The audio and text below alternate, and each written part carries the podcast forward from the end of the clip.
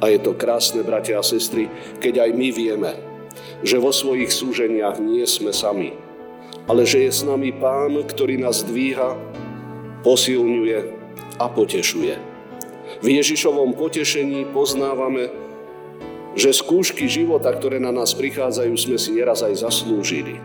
Že sú nám potrebné. Veď skrze ne nás Pán hľadá, volá, zachraňuje,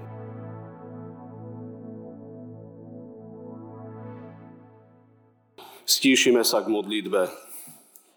Potež nás, Kriste, keď duša kvíli, ku viere pravej daj moci, síly. Potež nás v trápení, pozdvihuj žiali, aby sme kríž svoj ochotne na seba brali. Amen.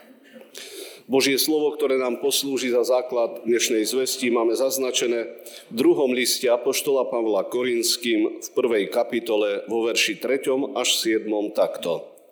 Požehnaný Boh a Otec nášho Pána Ježiša Krista, Otec milosrdenstva a Boh každého potešenia, ktorý nás potešuje v každom našom súžení, aby sme potešením, ktorým nás potešuje Boh, mohli potešovať tých, čo sú v akomkoľvek súžení. Veď ako sa množia naše utrpenia pre Krista, tak sa rozmnožuje aj naše potešenie skrze Krista. Či sme totiž súžení, súžení sme na vaše potešenie a spasenie. Či sa nám dostáva útechy, aj to je na vaše potešenie ktoré pôsobí, že trpezlivo znášate tie isté utrpenia, aké aj my znášame. A naša nádej pre vás je pevná, lebo vieme, že ako máte účasť v utrpeniach, tak aj v potešení. Amen. Toľko je prečítaného Božieho slova. Bratia a sestry, jedno nemecké príslovie hovorí, že život je utrpenia. Das Leben ist ein Leiden. A je to pravda, lebo žiť znamená všeličo pretrpieť.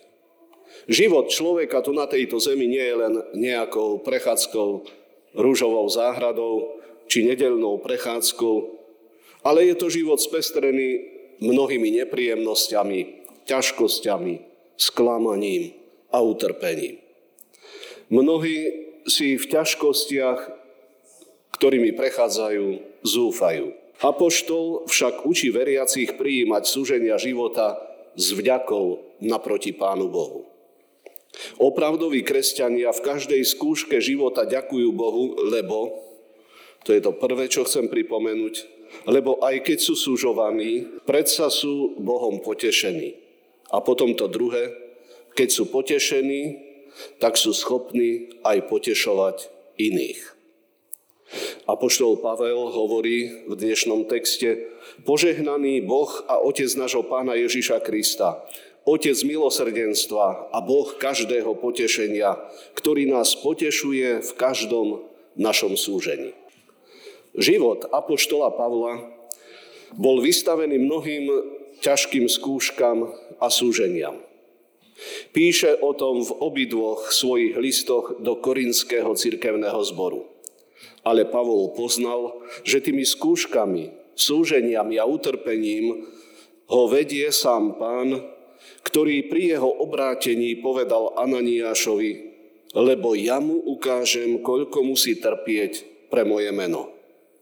Pavol v tých ťažkých chvíľach života prijíma aj potešenie, ktorého sa mu dostalo od Boha a je za to Bohu nesmierne vďačný. To potešenie prijal od Boha skrze pána Ježiša Krista pri Damasku, keď sa mu do cesty postavil samotný Ježiš.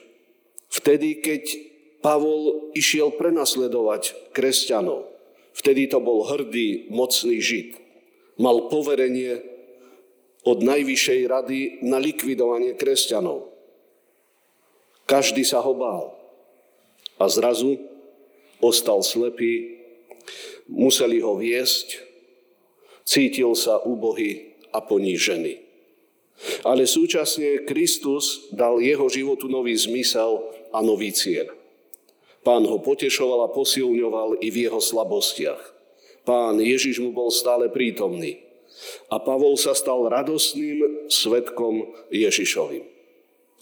A je to krásne, bratia a sestry, keď aj my vieme, že vo svojich súženiach nie sme sami, ale že je s nami Pán, ktorý nás dvíha, posilňuje a potešuje. V Ježišovom potešení poznávame, že skúšky života, ktoré na nás prichádzajú, sme si neraz aj zaslúžili. Že sú nám potrebné, Veď skrze ne nás Pán hľadá, volá, zachraňuje. Skúšky života nás učia pokore.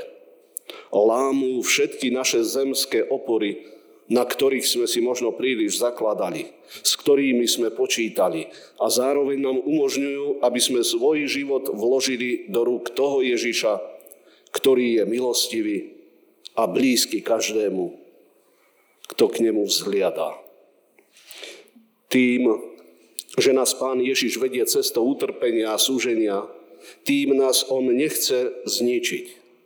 Veď láska predsa nič neničí. A Pán Boh je láska.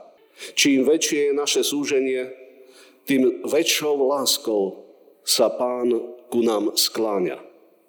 Aby naše životy zachránil pre život väčší.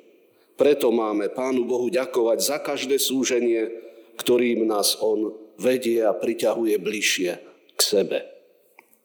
Súženia a skúšky života nám pripomínajú, že máme dosť aj my na milosti Božej. Keď na nás doľahne súženie, vtedy naša viera v Boha rastie.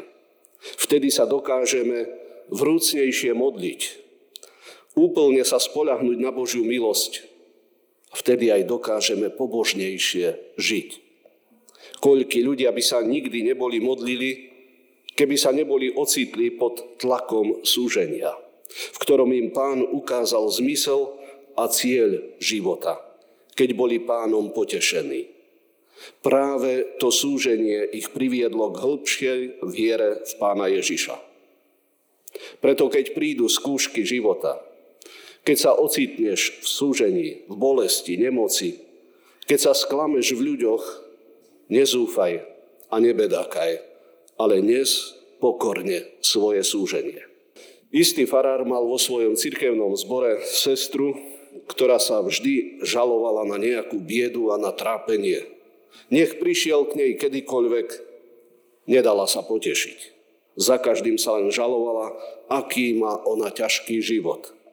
Keď už farár nevedel, čo s ňou robiť, požiadal ju, aby mu doniesla spevník, z ktorého rada spievala. A keď tak urobila, otvoril ho tam, kde je pieseň, ktorú sme spievali pred chvíľou. Čo Boh činí, to dobré je. A povedal, tento list, na ktorom je táto pieseň, vám zo spevníka vytrhnem. Preľaknutá žena volala, pán farár, hada mi to len nechcete naozaj urobiť. Ale áno, urobím to, Veď predsa vy aj tak neveríte tomu, čo táto pieseň hovorí. Preto preč s touto piesňou zo spevníka už sa chystal vydrapiť list zo spevníka. Ale žena prosila, aby to pán Farar nerobil a tak list so spomínanou piesňou napokon v spevníku ostal. A pomohlo to. Spomínaná sestra sa zahanbila za svoje neustále žalovanie bedákanie a od tej chvíle jej táto pieseň denne slúžila k požehnaniu a k potešeniu. I takýmto spôsobom pán potešuje svojich, aby si nemuseli zúfať a nariekať, lebo on je Bohom potešenia, lásky, súcitu a milosrdenstva. Kresťania, ktorí sa nechajú potešiť pánom Ježišom, sú schopní potešovať iných. To je to druhé, čo si chceme ešte priblížiť. A takým bol aj apoštol Pavol. Denne bol vo svojich súženiach, prenasledovaniach potešovaný pánom Ježišom.